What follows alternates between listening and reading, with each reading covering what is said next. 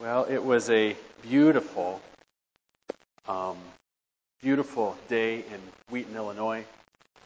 And as I often did on this particular day, I went down into the basement where I kept my bike and where our washer and dryer were, and our big sink downstairs, uh, the laundry table.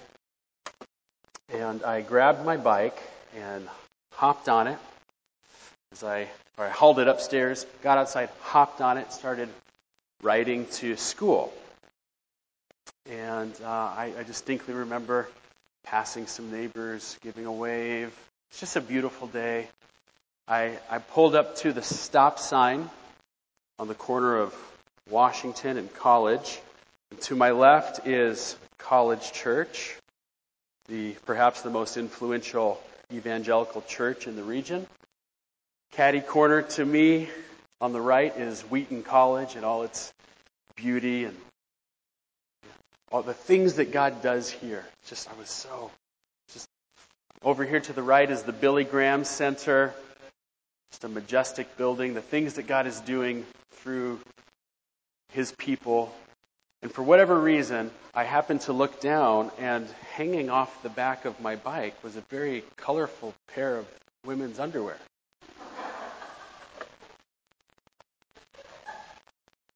It somehow had fallen off the laundry table onto my bike and attached itself like a flag that was wave blowing in the wind behind me as I uh, was on my way to go prepare to be a pastor. So I quickly grabbed them, I put them in my pocket, and I went to class, thinking, oh boy, the trouble that might come about if somebody finds out that I'm carrying a pair of women's underwear in my pocket. Uh, so, um, thankfully, no harm done as far as I know.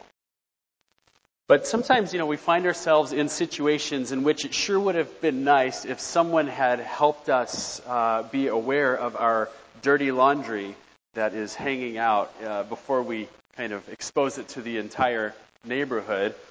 And um, you know, there's, it's kind of like the responsibility that we have as a church body to take care of one another, to help one another know when something's going on that's like, eh, it's not good, it's not healthy, it's not good for you, it's not good for the, these cute little kids that are in the community as I'm, you know, cruising by. Okay, so the church body has this kind of responsibility to take care of one another to serve one another when things aren't going right. And we've been talking about this for the last, this is the third week now, this concept of, of church discipline.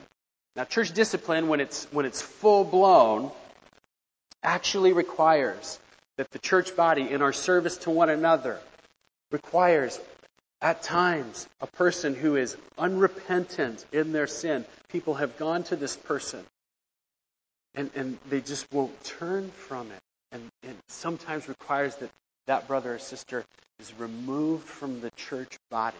You can believe it. And you should believe it because this is what the scriptures teach. Now, in our passage today in 1 Corinthians chapter 5, we are um, finding that, that Paul is still dealing with this same issue. In fact, for three paragraphs, the same issue keeps coming up again and again and again. And the main point of the last paragraph is yet again the same. The main point, you see it in verse 13 of chapter 5, the last part of the verse, it reads like this Purge the evil person from among you. So it's the main point, the conclusion of this final paragraph on the section. The section is still building for the case of the removal of the incestuous man. So, the past two weeks, what I've done is I've tried to just say, okay, why is this good for the person? Well, let me just back up. The incestuous man. If you haven't been following with us, here's what's going on in Corinth. There's a man who is sleeping with his father's wife, sleeping with his stepmom. Paul says we got to remove this guy from the church body. So the last two weeks, what we've been talking about, week one, I said, why is this good for this particular brother? Why is it good for him? And then last week I talked about why it's good for the church body. Why this is the most loving thing for everybody involved. And uh, if you would like more kind of nuance, careful care walking through this, uh, this, this issue, I would point you back to the, the messages over the past two weeks. Um, two weeks ago, one of the things that I talked about was the process.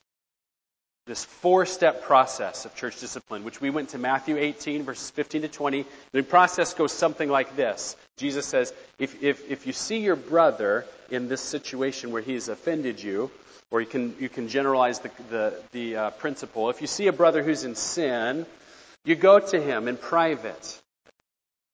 Talk with him about this. If he turns from it, you've won your brother. Okay? There's a restoration that's taken place. The process of church discipline is over. If he doesn't turn from it, you take two or three others with you. Uh, one or two others with you, rather. And uh, the point is apply a little more pressure with the appeal. Please turn from this. This is not good for you. It's not good for the church body. If he turns, you've won your brother over. Process is over. He's restored. If he still won't turn, the next step is to bring him before the church, Jesus says. And again, you're strengthening the appeal. If he turns, you've won your brother over. The process is over. And if he won't turn, then, fourth step, you must remove the brother or sister from the body. And one of the main practical issues that comes up with this that I haven't been able to talk about yet is this. How do you have a corrective conversation with somebody?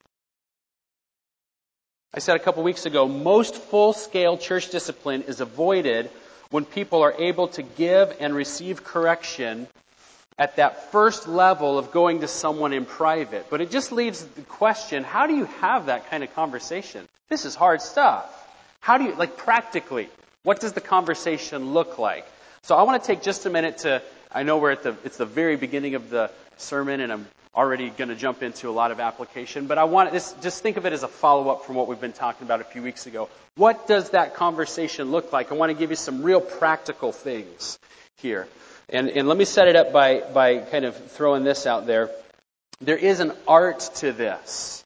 There's an art to learning how to build into your church a culture where giving and receiving correction is something that's done skillfully. And I would say that the art requires two crucial things. Two crucial things in the art of learning how to give and receive correction. And one is this. You have, you must have one party who is willing to go and have the corrective talk with humility. Must have humility in the goer. One party who is going in humility. And two, you must have a second party who is receiving in humility. You have to build this into the church body. These are what th- these are the kinds of things that allow these conversations to take place and be effective in the church. So let me just uh, stick that out there as kind of the the big picture uh, environment that these kinds of things have to take place in. Now, let me talk about what does it look like. And I'm going here off of the lead of a guy named Mickey Connolly. He wrote a chapter in a book edited by C.J. Mahaney called Why Small Groups. Mickey Connolly wrote a chapter called The Art of Care and Correction. And he gives us five steps. I think it's really wise biblical counsel. Um, and I think it will, will benefit from this. The fifth step has eight steps. okay? So I would recommend you write this down. Write it down, go home, type it up, put it in a folder of just helpful, practical, biblical wisdom. Step number one. Step number one. Overlook the sin, if possible. If it's possible, overlook it. Proverbs 19:11. Good sense makes one slow to anger, and it is his glory to overlook an offense. It's His glory to overlook an offense. Someone accidentally says or does something that's kind of hurtful to you, and they're not aware of it. If it can roll off your shoulders, it's a glory to overlook the offense. If it's not going to interrupt your ability to have a relationship with them, if it's if it was just uh, something that was a little bit out of character or or something that wasn't this big public um, divisive thing, overlook it if if it's possible. This is someone who accidentally like comes over to your house and uses the good towels in your bathroom, leaves a big stain on it or something. Okay, overlook it if possible. They, they, they, make some, they make a joke. It's a little harsh. It's not really their tendency to do this. It just it was kind of out of character. And if you can let it roll off your shoulders, if it's not going to hurt your relationship with this person, it's a glory to overlook an offense. This is the person that that uh, you know after the service they throw the uh, re- the recyclable in the trash can, and uh, you know just if you can overlook it, um, uh, yeah. Is that is that you, you're going to have to talk about it not in terms of of recycling, if that's the case. We'll get to that in a second. If you can overlook the offense, do it. But sometimes you can't move on. You, right? you know this. Sometimes you can't move on. Sometimes you know this is not, we're not going to be able to have a good relationship after that conversation. Or, or you just see something that's shocking, or you see something where somebody just appears to be really stuck in some ongoing sin. It's not, this is not rolling off the shoulders. This is not, uh, this is not an issue that's going to allow for be good for the church. It's not going to be good for your relationship. It's not going to be good for them. Sometimes you're going to have to have a talk. So, step two clearly define the problem in biblical terms. Clearly define it in biblical terms. You don't uh, confront somebody by going up and saying, you know, I noticed that you're wearing sandals today. Or uh, I know that you have, I, I noticed you have bad breath today. Or, um, you know, I, I've been realizing that you drink caffeine. You have to be able to biblically define the issue. Now, wearing sandals You'll catch this. Wearing sandals might be a sin. I have an example. At the dress rehearsal for my high school graduation, the teachers said to us graduates, do not wear sandals to your graduation tomorrow. And I was a pot smoking rebel without a cause, and as soon as they said, don't do it, in my heart, I said, I'm going to do it. Okay? If you were in my church, I were, if, if I were going to your church and I were pretending to be a Christian, because that's exactly where I was in my own heart at that point. Okay, I wasn't a Christian. But if I were going to your church and you thought that, uh, that, that I was a brother in the Lord and you saw that taking place, you shouldn't come up to me and say, Jeremy, it's a sin to wear sandals. Because it's not true. That statement's not true.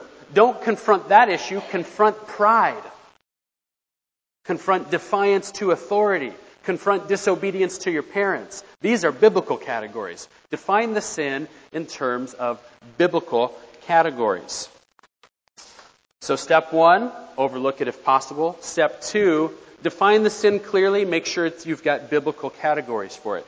Step three, clear out any logs that may be in your eyes, right? Matthew 7 5, first take the log out of your own eye, and then you will see clearly to take the speck out of your brother's eyes. This is crucial in the development of humility in your own heart in being a goer who can go with humility. You have to make sure that your, the logs are removed from your own eyes. You don't have sin in your own heart, some sort of sense of self righteousness or some sort of uh, sense of, of proud anger or, uh, or uh, some motive to, oh, this is going to be a good chance to get back at this person for all those years of, of selfishness that I've seen. You know, you have to get the, the log out of your own eye. What you may find actually in that process is as soon as you get the log out of your eye, you might realize this person's not in sin. I'm in sin. And I'm, and I'm misinterpreting what's going on because my own unforgiveness and bitterness is, is not allowing me to have clear enough vision to see the situation properly. Okay, so you've taken now three steps. You haven't said a word to this person yet. This is all heart work. This is all making sure that you know what's going on clearly, biblically. Step number four prepare your heart. Prepare your heart to go. Uh, this is praying for a gentle demeanor, a loving demeanor, uh, patience, right? Asking God, please, God, will you help me to not have that face that I get when I'm when I'm talking to somebody about an awkward situation? Can you help me to just have a, a loving, joyful, caring demeanor? Can you help my motives to be for this person's good? Taking some time to prepare the heart. Okay, so that's four steps. No conversation yet. It's a lot of work that's going into this. Fifth step. Okay, now you go. Go have a conversation. And what does that conversation look like? I've got eight steps. Okay. Eight steps. Number one, Matthew 18, 15, go in private. Go in private. Minimal distractions. It's not embarrassing. Not putting this person on the spot in front, in front of a bunch of people. You go in private. Number two, affirm the evidence of God's grace in this person's life. Affirm what you see in there. This is what Paul does at the beginning of all his letters. You remember at the beginning of 1 Corinthians? Paul doesn't, this church is just whacked out, messed up. Paul doesn't launch into the letter with, you're whacked out and messed up. He, he starts the letter with affirmation of the grace of God among them. You are gifted. You are called. So, number one, go in private. Number two, be affirming. Number three, share your perceptions honestly and biblically. Share your perceptions. Recognize that they're perceptions. You may not see the whole story. You may not see everything. So you share them, you share them as perceptions, but you share them honestly and you share them biblically. You don't have to make an airtight case. You don't have to, you don't have to just be a lawyer and just prove every point. Just, uh, these are some things that I'm concerned about and, and, and then be willing to honestly articulate that. Number five, closely related, four rather, maintain a spirit of inquiry. Don't assume that you have the God's eye view on the situation, that you have some infallible uh, uh, uh knowledge of, of what's taking place here. Number five, offer counsel. If the opportunity arises. You may be at this, at this point in the conversation, the person might just simply say, you know what, you're right. Praise God if that happens. And, and if it does, it, it, would be helpful if you had some biblical counsel, some, somewhere to point them. Um, number six, provide space. Don't, don't demand an immediate response. Sometimes you may have unveiled something that this person is just like, whoa, I have never seen this before, but something about it seems right. I need to think about it. Cool. Give, give them some space. Don't demand that they that they come clean right then and there. They might, they have to process some of this.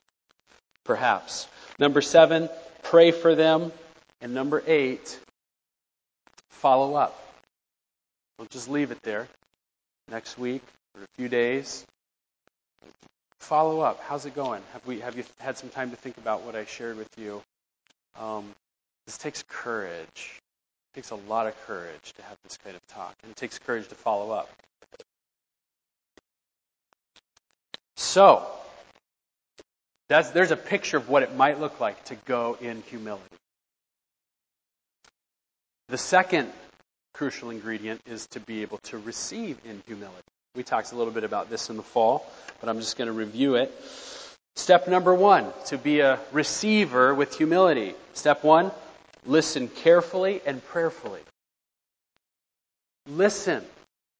Take the time to listen carefully and prayerfully. Jonathan said, Edwards said, even unfair critics can be God's means of grace to you, spotting something in your life maybe that you could work on.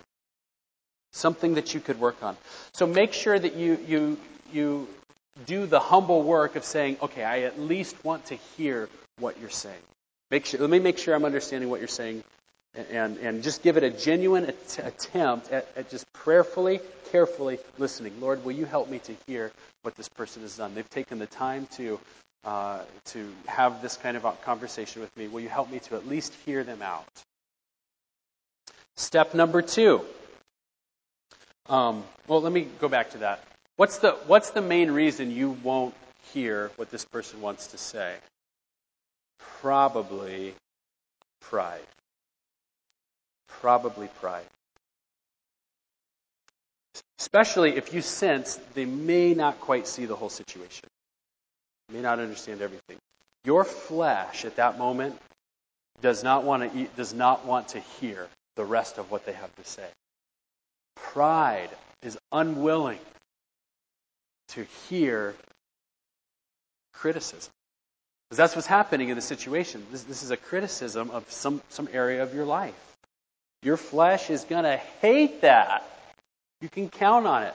But, but, but this, you have to fight, cultivate the willingness to listen. Okay, step two in receiving um, either confess your sin or ask for some time to process. Sometimes it might just be crystal clear. You know what? You're right. This is a this is a grace when this happens. Uh, it's just sweet. It's just sweet. And you know what? God will give us the grace to be willing to have that kind of humility to confess in that situation. You know what? You're right. We need to work on this. If you can't do that, then ask for some time. Say, thank you. Um, I need some time to process this a little bit.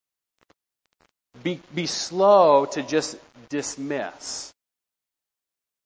You're off, you know, you're off the mark. I'm sorry, brother, sister. It's just, I'm sorry. I don't see it. Okay, just be slow. You may not see it, and they may not be right. One time, um, I had a friend who uh, he, he for, for in several instances in a row, he was asking um, he was asking if I wanted to be in a discipleship relationship with him. He was asking if we could come over to their house. He was he was asking and inviting, and there was all there was all these invitations. And and and my default was was um, let me talk to Amy. I'll get back to you. And at some point, I, I said that, and he said um, he said, "Can I talk to you for a second? Do you feel like you have to ask your wife's permission before you do anything? Because, brother, I, I, God would call it, God calls you to be the leader of your home, and it seems like you're asking permission from your wife to do things. Now, when I heard that, I knew, or at least I thought, I don't think that's what's happening. But instead of saying, I don't think that's what's happening, let me explain. Um, which in the in, in the moment just didn't seem like a good thing to do. The humble thing seemed to be like, let me just take some time to think about that, and I'll pray about it. And so I went home, took some time to pray about it, took some time to think about it, I talked to Amy about it, processed. And I went back to him and I said, You know what, brother, thank you for sharing that with me. Here's what I think is going on. I think I'm trying to avail myself of my helper. And I actually intentionally cultivate that in my marriage. Because, for one thing, she knows what's going on sometimes better than I do. I don't even know our schedule sometimes. So I kind of default to I'm not going to make decisions, generally speaking, without getting the insight of my helper. So that's why I do that. But I, I, I, I, took some time to think about it and pray about it. I don't think I'm ever asking for her permission. Um, but thank you. And that's step number three. Thank you for taking the time and the courage to have that kind of conversation with me because I know that you care about me. I know that you're looking out for my best interest. I know that you're looking out for the health of my family. I know that you're looking out for my, uh, the health of my leadership in my home. So, third step, thank this person. If, if, especially if they've gone through these first four steps that I outlined, you know they've taken a lot of time to think about this. Nobody likes to have this kind of conversation. It's totally awkward. You know, it may bring some tension into your relationship, uh, especially if, if you don't, if you haven't tended to be this, you know, this kind of way with people. You, it's hard. Nobody wants to do this. But if somebody goes through the effort of having this kind of conversation with you, thank them. They love you. They're willing to do the hard thing. They're willing to be biblical. Okay, so that's what it might look like to have this initial one on one, in private type of conversation. I hope that's helpful for you. It certainly was helpful for me as I was thinking through it this week. And if it's clear that the person is indeed in clear sin, unrepentant, three times over, with increasing levels of accountability, then they must finally, Paul says, be removed. And as I said a couple of weeks ago, when we arrive on the scene in 1 Corinthians, that's where we're at. It's time for removal. We've hit the breaking point. The man who is sleeping with his father must be removed, and that's the point that Paul concludes with at the end of verse 13. Okay? Um, purge the evil person from among you. More specifically in this passage, Paul is clarifying a misunderstanding. Paul's clarifying a misunderstanding. So let's dive into this text and let's see what the misunderstanding is, because we're going to see here that there are limits to church discipline.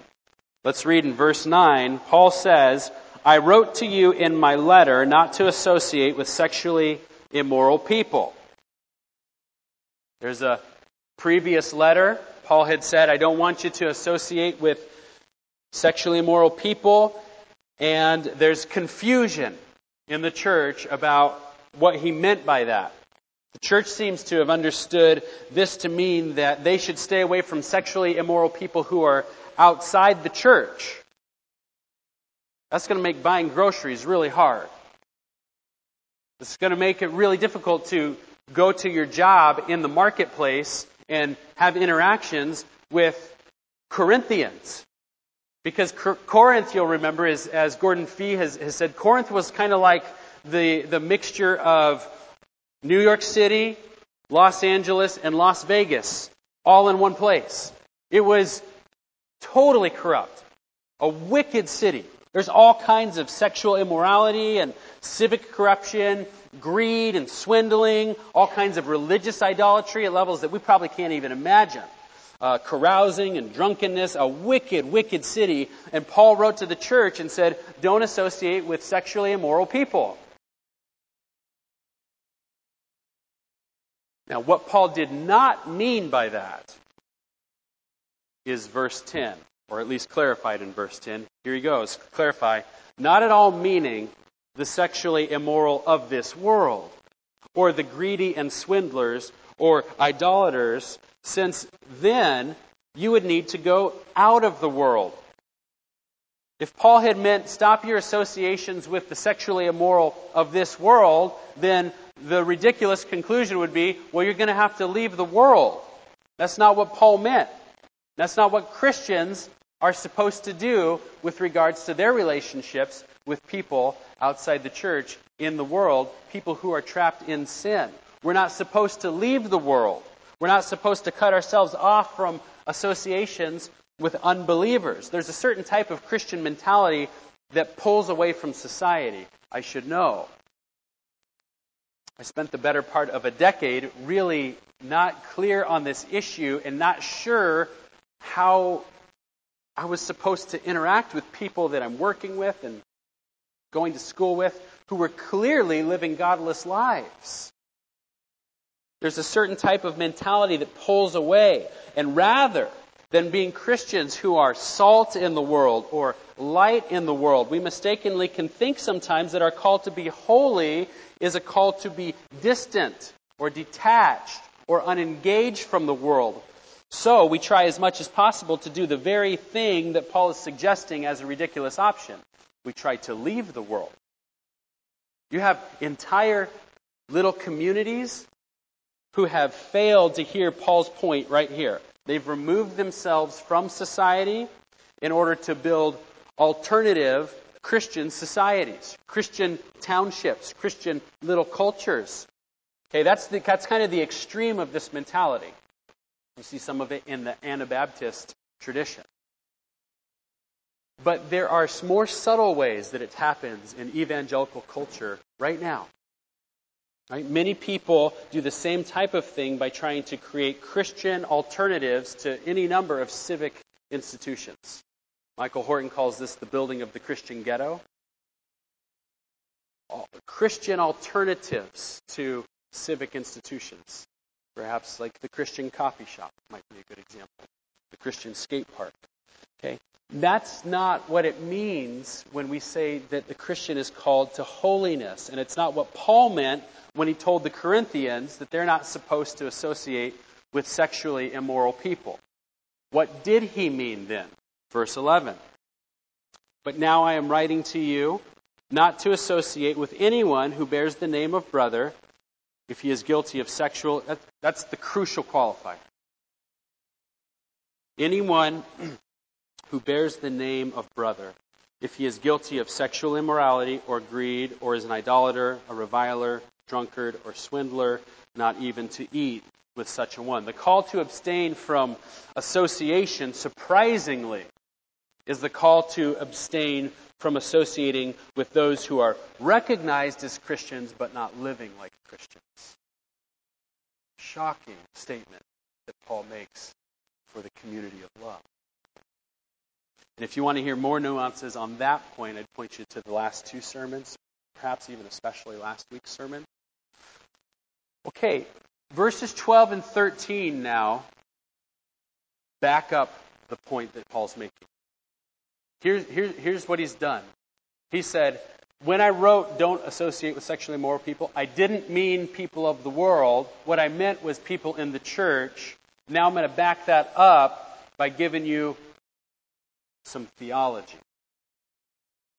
Let's read verses 12 and 13. For what do I, what have I to do with judging outsiders? Is it not those inside the church whom you are to judge? God judges those outside purge the evil person from among you. Notice in verse 12, for, because. He's grounding what he just said. There are certain behaviors, church body, that you must have toward outsiders or not have toward outsiders. There are certain behaviors that you must have toward those who claim to be insiders because the church has a certain responsibility with regards to the issue of judging.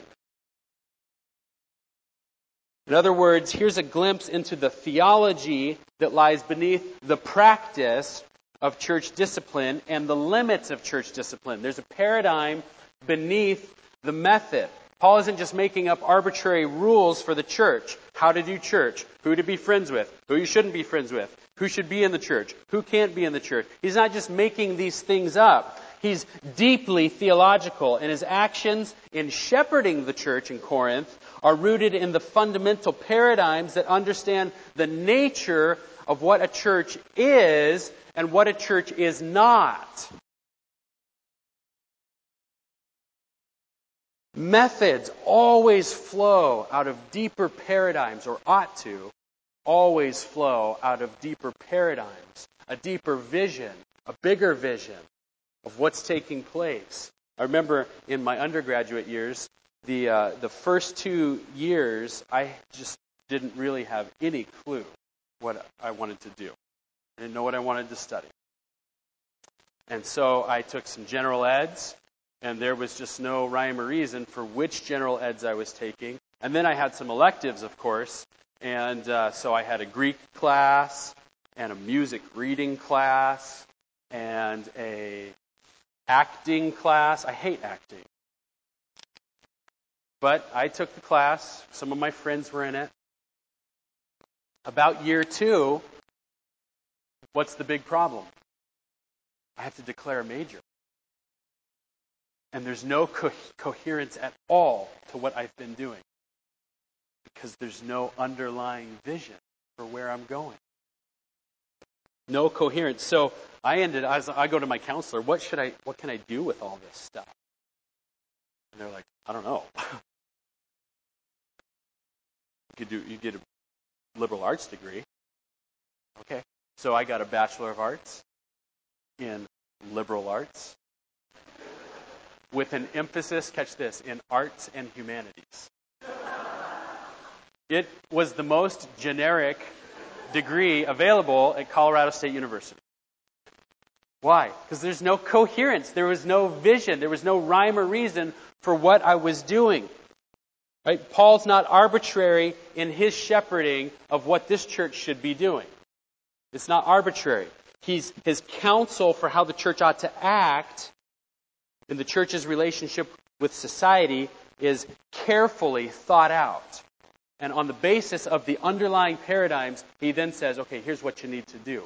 Michael Horton, who's the professor of systematic theology at Westminster Seminary in Escondido, California, says the great strength of American evangelical churches, or a great strength of American evangelical churches, is that they are so active. They're just doers. It's the, it's the getter, it's the getter done mentality he talks about. He says, one of the great weaknesses of the American evangelical church is that they do a lot of activity before they take the time to be reflective about what it is that they're called to do. I was reading this week in Proverbs 8:12, "I, wisdom, dwell with prudence." Wisdom and prudence are roommates. Wisdom in your activity comes with prudence because you're taking the time to think. And it's so easy to act before we think. And it's easy to assume incorrect views and mentalities of Christian involvement in society because we haven't done the hard work of thinking through the paradigms. Not so with Paul. That's not what's going on with Paul. It's what the Corinthians seem to be doing. Now, whether or not they're, they're just not paying attention to Paul, or whether or not they haven't taken the time to think through it, or whether or not they're, we don't know what's going on, but they have a false understanding of what they're supposed to do. And it's really easy to have a false understanding of how the church should interact with society. Why? Probably because there are lots of variables. You read your Bible, and you'll see that you have to take into account lots of variables when you consider the church's involvement in society. In fact, if you're reading your Bible cover to cover, you might, you might seem to think you're getting mixed messages about how God's people are supposed to interact with society. Right? And not only are there lots of variables, but there are lots of variables that have to be rightly interpreted. So take this, for example. We've talked about this a little bit. How about the fact that Israel was a theocracy.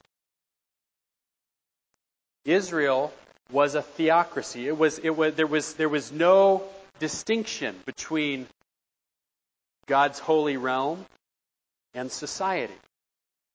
The whole land was Yahweh's. The military was Yahweh's. The, the crops were Yahweh's. The national festivals, mandatory national festivals in the land of Israel. And we don't live in a theocracy. Ah, things have changed.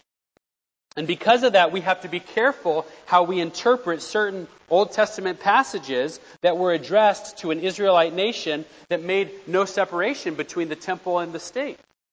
This is an, a variable that must be carefully interpreted. It has implications for how we interpret the Old Testament teaching on civic engagement because it's addressed to a theocratic people. So whether it's issues of civic justice, or whether it's issues of religious idolatry, or whether it's issues of military prosperity, you have to remember that we don't live in a theocracy, and it will impact how you read and apply your Bible, which will make a difference in the way that you think of how the church or the Christian should interact with society.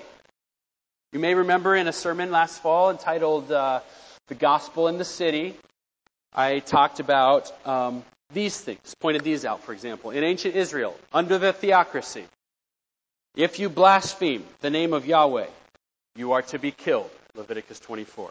If you worship a false god, you are to be killed. Deuteronomy 17. If you commit adultery, you are to be killed. Deuteronomy 22. Amy and I were reading in Exodus last night. You shall not permit a sorceress to live. If your child strikes you, he must die. Whoa! We don't live in a theocracy. So don't kill your coworkers when you find out that they've been cheating with their spouses. It makes a difference. And I'm pointing out the obvious ones to make the point because there are more subtle ones that require a lot of thinking. Lots of variables to take into account. How about this variable? Proverbs 13:20. Whoever walks with the wise becomes wise, but the, the companion of fools will suffer harm. Your best friend, a fool, somebody who doesn't believe in Jesus, someone who doesn't fear God. Now, the Proverbs are, are especially uh, directed at helping youth, young men and young women. Choose your friends wisely. Parents, prepare your kids to choose their friends wisely. That's a variable. But Jesus, Luke 7:34, a friend of tax collectors and sinners. So Jesus spends his time with sinners. How do you how do you put all these pieces together? Or here's another one. Paul says to the church, purge the evil person from among you. Our passage today. Okay, what am I supposed to do? Hang out with sinners or throw them out in the street? Uh, how does this work? Or how about this one? Romans 13:1 Paul says, "Let every person be subject to the governing authorities, for there is no authority except from God, and those that exist have been instituted by God." Government is instituted by God. So does that mean that the human government is somehow part of God's kingdom? Apparently not, because you go to John 18:36 and Jesus says, "My kingdom is not of this world." Who's he talking to? The governor of Judea, Pontius Pilate. Okay, what do you do with all this stuff? How does the Christian interact with society? So many variables that at the end of the day just leave you going, I don't know what I'm supposed to do. Am I supposed to kill my neighbor or am I supposed to love my neighbor? in some ways, okay, right, the answer should be obvious, but sometimes you read your Old Testament, you're like, I don't know what's going on here. Can you, am I, are you tracking with me? This is, this is complex. I've, I've untied a lot of, I, there's a lot of loose ends out there. And I'm not going to try and tie them all up. If you want to hear my attempt to build a paradigm that tries to account for these things, then go back to the sermon, The Gospel in the City. I try to build a paradigm that tries to account for these things. And uh, I'll give a couple of things, hopefully, that will bring it together, maybe some of it together at the end of the sermon today. But um, yeah, go to the website, listen to that again if you want the big picture of how does this work for us today. But it's no wonder, it's no wonder that it's easy to assume incorrect views of Christian involvement in society. And here's the point it takes some hard thinking. It does. It just does. It takes hard thinking about the nature of the kingdom of God. It takes hard thinking about the nature of civic society. It takes hard thinking about the calling of the Christian as an individual. It takes hard thinking about the calling of the church as an institution. It takes hard thinking about our present phase of redemptive history. It takes some hard thinking. And it's so easy to act before you think. And before you know it, you're two years into a program and you have no idea where this ship is headed. Hard thinking. And God is thankfully sovereign over those times when we, as churches or as individuals, start acting before we start thinking. God's sovereign over that. He's good. He uses it. Praise God. But the call is to be a good thinker about these things. And that's exactly what Paul was. He had a clear understanding of how to interact with society, how to shepherd a church in their interactions within society, within the church. Why? because he had a clear understanding of what a church was and what a church wasn't. He understood the reality of the church's call to bear the keys of the kingdom, which we talked about two weeks ago. Paul understood that the church is expected not to act like the world, and that the world should not be expected to act like the church. What do I have to do with judging the world? Church is not supposed to act like the world. Let me just break that up into two parts. Church is not supposed to act like the world. We talked about this last week. We've been changed, right? We're, we're a new humanity. We're from a different country, or from a heavenly country. There's a different thing taking place. The Bible says that here we are aliens. We're outsiders. We're sojourners. We are different. We have a heavenly identity. And because of that, we must live here, and especially in this community, in a unique way that gives testimony to the fact that we're not from this place. This is not our home any longer. It is, is it not those inside the church whom you are to judge? Purge, purge the evil person from among you so that you maintain that new identity. Church is not like the world. But the flip side of the coin is that the world is not like the church. The world is not like the church. I have a friend, his name is Donnie, and we, we, were, we were quite close in high school. And at Donnie's house, they had a pool table. And Donnie taught us this, this important concept, both with, with pool and with uh, darts. It's the concept of house rules.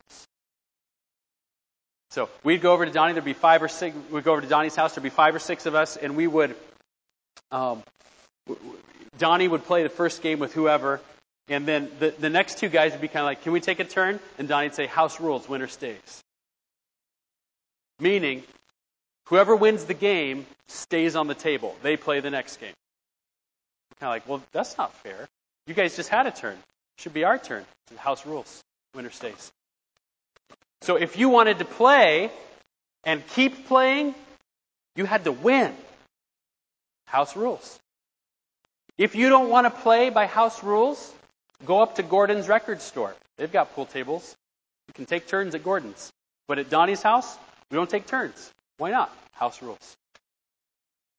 Okay. The reason the world doesn't have to come under the rules of the Christian church is because they are house rules. There are house rules. That's how, that's how we do it here. This, these are the standards of the conduct within our home, the standards that flow from the nature of our family, the standards that flow from the teachings of, of our Father. They're unique to us because we have been born of a parenthood from another country. A country that the world has never visited and a country that the world would never understand. Okay, so when I go to Gordon's record store to play pool, I don't expect the earthly city to play by my heavenly house rules. They're my house rules. Why would they? Right? They don't know my father. They're not members of my family. They aren't part of our household. If unbelievers don't want to pray the Lord's Prayer at the high school graduation or at halftime at the football game, why would I expect them to? And if they make a big stink about it, why would I demand you must pray to my Lord? Why would I demand that? If they're living lives of sinful indulgence, as though they were dead in their sins and blind to the glory of Jesus and totally void of the Holy Spirit, well, guess what? It makes sense. They're dead in their sins. They're blind to the glory of Jesus. They have no Holy Spirit. It's because it's the reality of who they are. And our job as a church is not to make them pretend that they are Christians and act like they belong to God. The church's job with regards to its relationship to society is not to perform a church operated, disciplinary, corrective, punitive project that tries to bring society under God's house rules. The whole take this country back for Jesus mentality is not biblical. It's an attempt to apply house rules at the record store. Now, some people might be objecting right now in some ways, or at least just going, okay, well, does that mean that we don't do or say anything? Like we do our Christian thing here, and then we go out there and we just don't do or say anything? No, it doesn't mean that. It doesn't mean that. Let me give you two things that you do when you're outside the house. Number one, we seek the welfare of society within our various callings. We seek the welfare of society. We seek it. Remember when Israel is in exile, they're in Babylon, awaiting their arrival in God's city. They're going back to Jerusalem. They're waiting in exile to go home to God's city. It's a redemptive historical picture of where we are right now. We're, we're in Babylon. We're waiting to go home. Only it's not the old Jerusalem, it's the new Jerusalem that we're waiting for. We're in exile, waiting to go home. It's not our home. But listen to how God instructs Israel while they're in Babylon. Jeremiah 29, 4 to 7. Thus says the Lord of hosts, the God of Israel, to all the exiles whom I have sent into exile from Jerusalem to Babylon build houses. You're in Babylon? Build houses and live in them. Plant gardens and eat their produce. Take wives and have sons and daughters. Take wives for your sons and give your daughters in marriage that they may bear sons and daughters. Multiply there and do not decrease. But seek the welfare of the city. Seek the welfare of Babylon, where I have sent you into exile, and pray to the Lord on its behalf. For in its welfare will be, you will, I'm sorry, for in its welfare you will find your welfare. We pursue the welfare of society and pray to the Lord on its behalf. Now, we're not trying to turn Babylon into Jerusalem. See, you catch the difference? Yes, we do. We seek the welfare of society. We're not, we're not trying to say this, this is God's city. We're not trying to turn Babylon into God's city. We're not trying to make Babylon play by our house rules, but we are doing what we think is going to be best for everyone in our common society. We're pursuing it. We're supporting and pursuing what's good and just and moral and beautiful and helpful, not in an attempt to establish a theocracy. We don't expect them to embrace the distinctives of our, of our redeemed community. They don't want to sing a psalm before the workday. Oh, well, why would they? it just doesn't make sense. But we are seeking the welfare of this city. We are wanting to be salt in the midst of it. We are wanting to be light in the midst of it. You, you, you have the, I have this image of, of the boss who says, you know what? This guy who works for me or this gal who works for me, just solid. Just he's, he's on time, full of integrity, he's honest, he's kind. What a what a light in the office. Might even say those words. What a light in the office. Do good to the city. Seek its welfare. The second thing we do is we proclaim truth. We proclaim truth to society. We proclaim salvation from a coming judgment. That is, we proclaim the gospel to society. We warn the world of a coming judgment. That's part, okay, if we're going to proclaim salvation from a coming judgment, we have to proclaim a coming judgment. That's part of it. We warn the world of a coming judgment and that God is going to bring upon, ju- bring upon those who do not have their sins forgiven a judgment for their sins. When Paul is on trial before a governor named Felix in Luke 24 25, Luke says, Paul reasoned about righteousness and self control and the coming judgment. So you have to talk about a coming judgment. Okay? So question, what does Paul mean then in 1 Corinthians 5:12 when he says, "What do I have to do with judging the world?" How can we not judge the world and talk about a coming judgment? And the answer is there is a difference, a very important difference, a world of difference between being God's voice of coming future judgment and being the instrument that is enacting God's judgment upon the world. There's, there's a, a, difference between being the voice of a coming judgment and being the instrument who is delivering the judgment. The church's job right now is not to enforce God's judgment on the world. That's why we don't kill idolaters. We are not enforcers of judgment. We don't carry out any sort of church performed punitive action upon the world. God will do that when He comes. This is not the time for the people of God to deliver God's judgment. It is a time to tell the world that that judgment is coming and to proclaim to them that for a brief season there is an opportunity to escape it. That's what the church is called to do. A brief moment in history when we proclaim a coming judgment. This is different than when Israel went into the land of Canaan. When Israel goes into the land of Canaan in the, uh, in the conquest, Joshua's leading the army.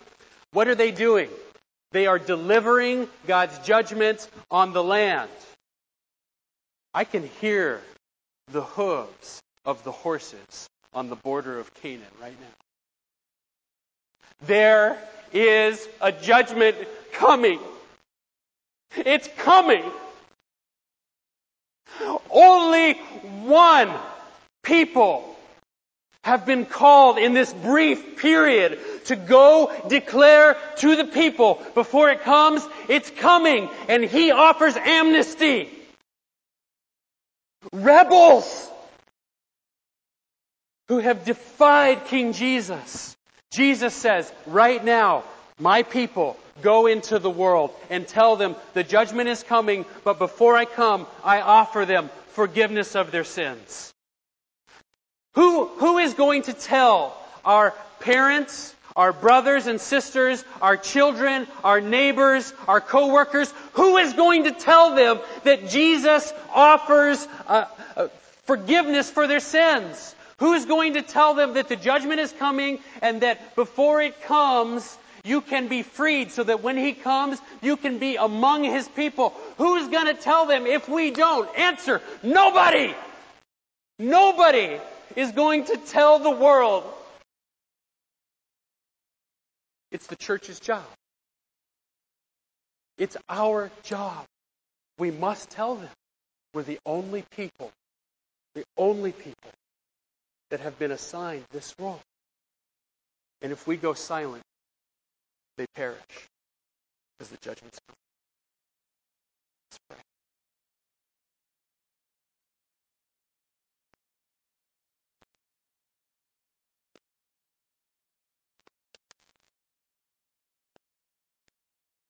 God, would you be pleased to burden our hearts with the brevity of our opportunity to proclaim the gospel to this broken and dead world of traitors and rebels, and to announce to them your gracious offer to forgive them and to receive them to yourself as your own children. Will you give us a sense of the gravity, of the brevity of our time because you are coming soon? Your word tells us you're coming soon.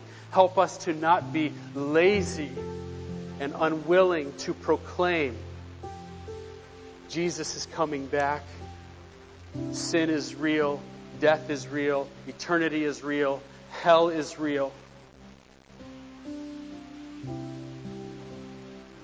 And forgiveness is complete. And restoration is a genuine offer. And salvation is possible only in one name. Help us to live lives of light bearing, salty influence so that people look at our lives and say, there's something about them that's different. They live differently. He lives differently. He lives for different purposes. She lives for different purposes. And then, would you give us the boldness to combine that with a gentle and loving and influential and compelling ability to speak words of gospel promise so that sinners can be reconciled to God and flee from the judgment that's to come. Give your church swift feet and loud voices and save many. Save many here on the East Coast. Bring revival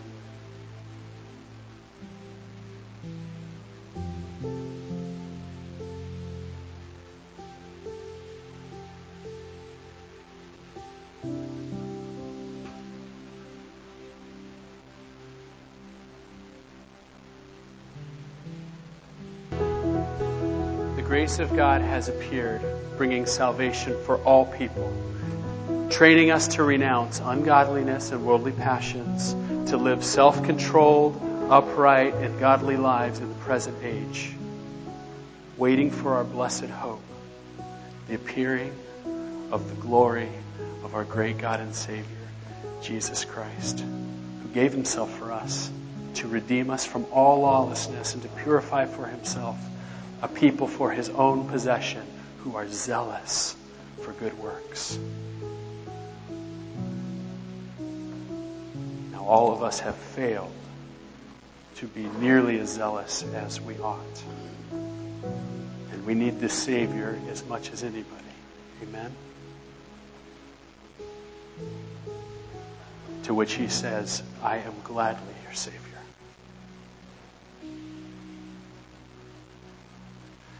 And it is His pleasure to free you and cleanse you from all unrighteousness, strengthen your hearts to stand back up,